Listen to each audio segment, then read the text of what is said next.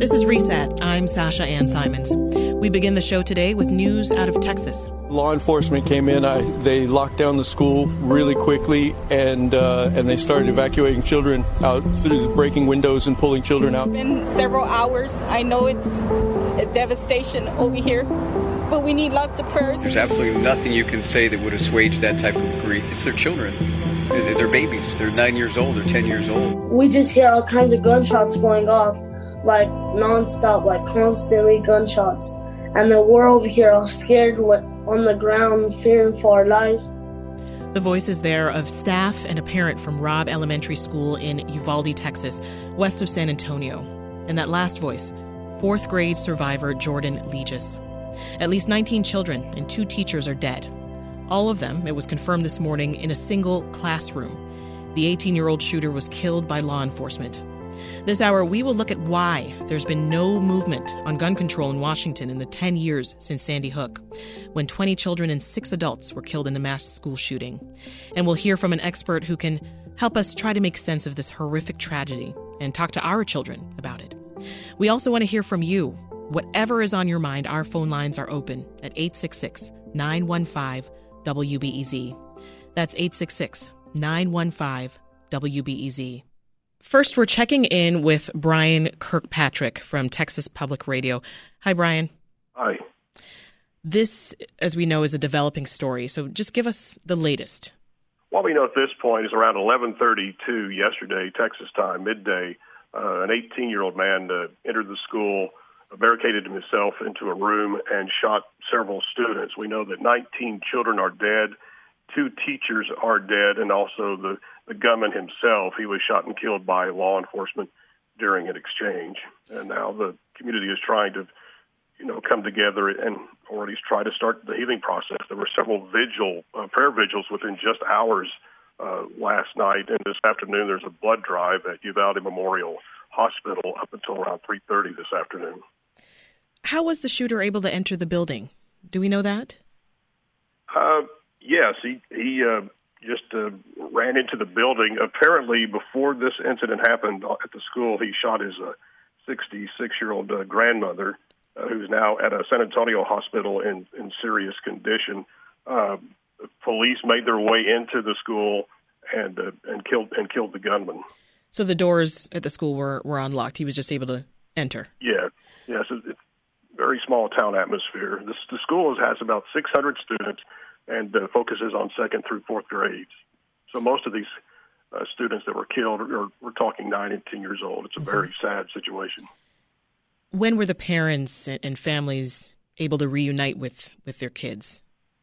They set up away from the school at the uh, Uvalde Civic Center, kind of in the center of town, and that way. Uh, parents that were wondering about the whereabouts or the conditions of, of their students could uh, meet with law enforcement uh, at the Civic Center, and we saw several incidents of people streaming out crying, and uh, just a very, very sad sight in, in such a close knit community.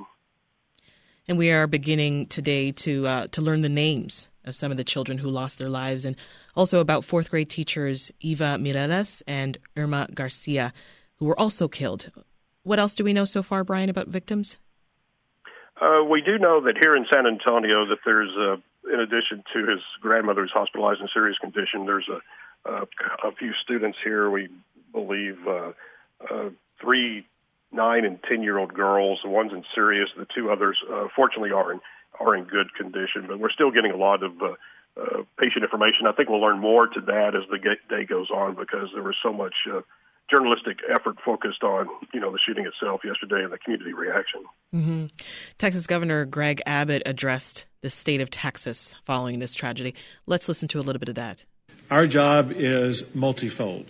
First, to make sure we address exactly what happened at this crime scene, and then second, to make sure we take that information and do everything that is necessary to ensure that crime scenes like this are not going to be repeated in the future, and that we're going to be able to ensure the safety and security of our schools. Brian, what else have we heard from the governor and local law enforcement? Yeah, you know, they were uh, the local police department, the school district police department, actually uh, would only confirm to us that they actually had uh, people that were dead or wounded. They were very slow to come forth with actual numbers, leaving a lot of that up to the governor's office. Uh, there is grief counseling set up today at the Civic Center. Uh, teachers are encouraged, and anybody, in fact, in the community is encouraged to take advantage of that as well.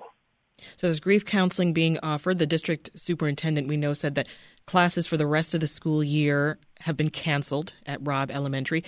How are other schools in the area responding?